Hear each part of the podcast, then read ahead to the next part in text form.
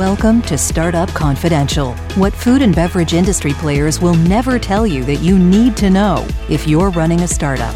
Let's do this. Welcome to episode 26 How to Filter Advice. One of the most important weekly tasks for founders new to CPG is networking. And yes, you better damn well be doing it every week. If you, or don't admit it to me.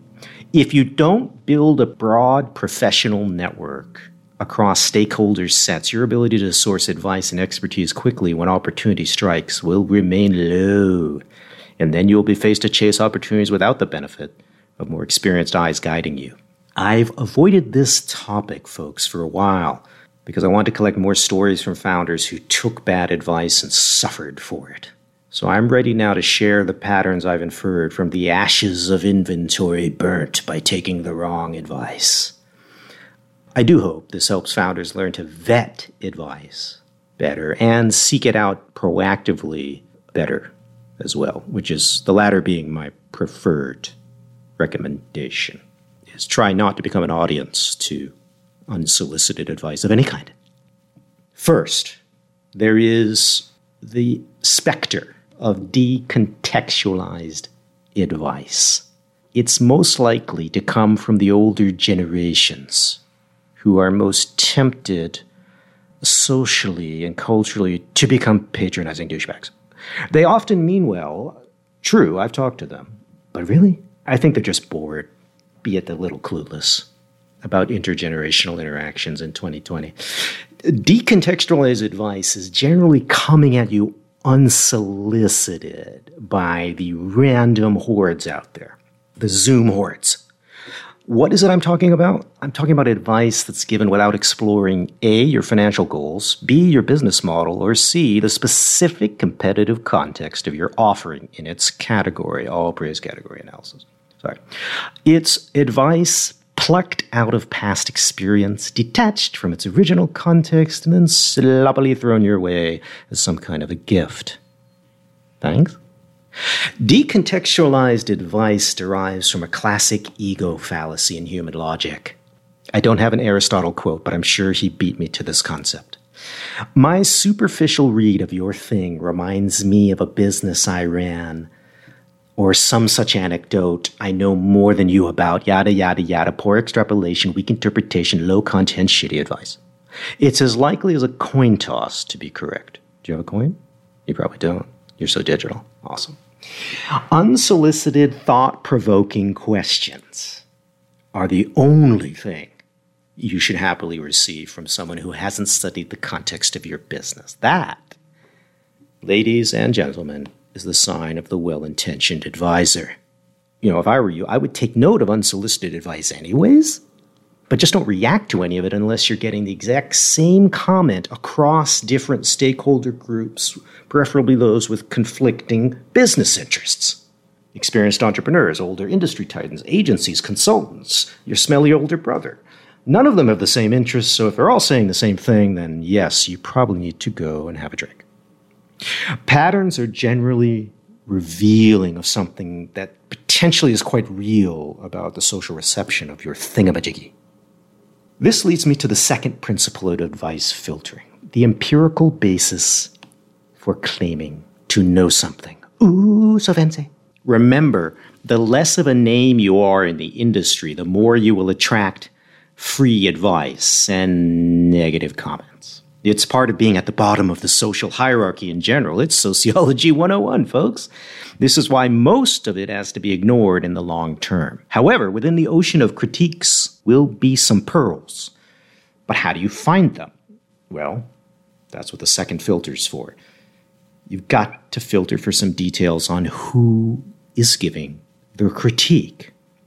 Let's assume here that, that this is a critique you more or less invited as a proactive learner, which you should always be. You'll save yourself a lot of time by only soliciting critiques from stakeholders who've had access to hundreds of case studies related to the business issue their critique focuses on. This case study experience should lend them to decent pattern acquisition, absent a statistical data set.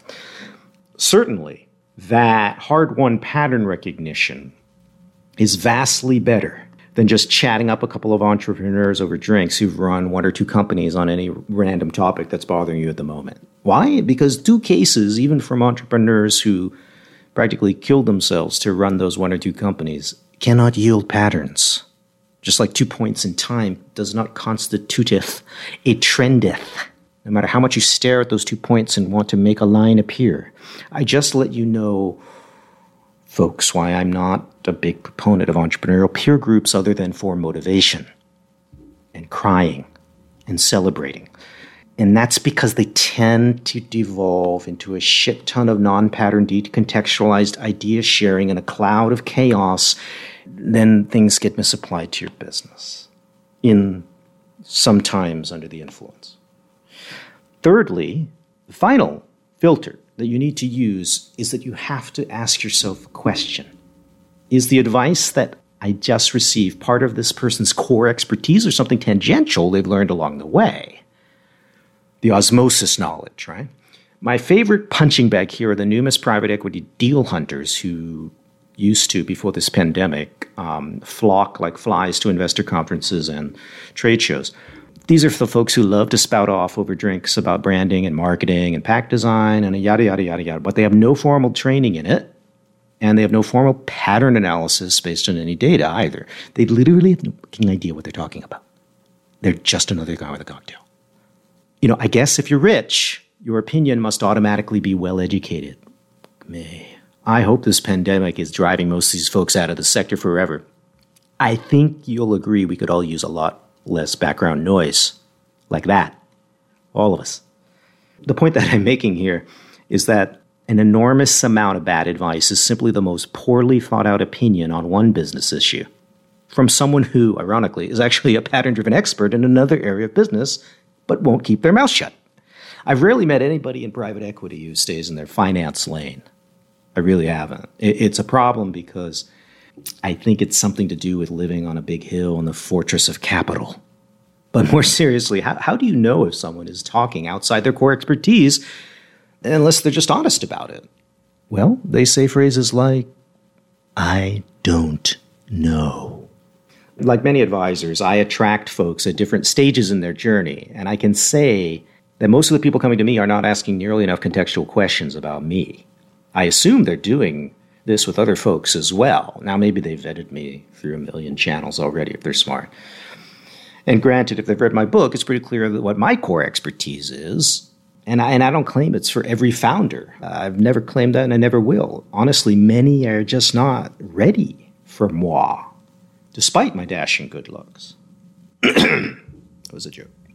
As the premium CPG sector gets more and more competitive and debt financing harder to find easily.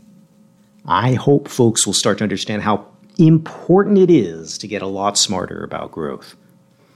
The future in this industry, I believe, is for professional founders. And the most sophisticated private equity firms out there only work with this new class of founder. They're not working with the bumbling family business people of yesteryear, not unless they've gone through the professionalization curve. And those firms, I can tell you, those institutional investors, they're very good at filtering for those folks. Very good at it. But more importantly, those professional founders are very good at filtering business advice. Why? Because they already have a business background. Probably not in CPG, but they already have that background. So just make sure that any advice you act on passes the three tests above.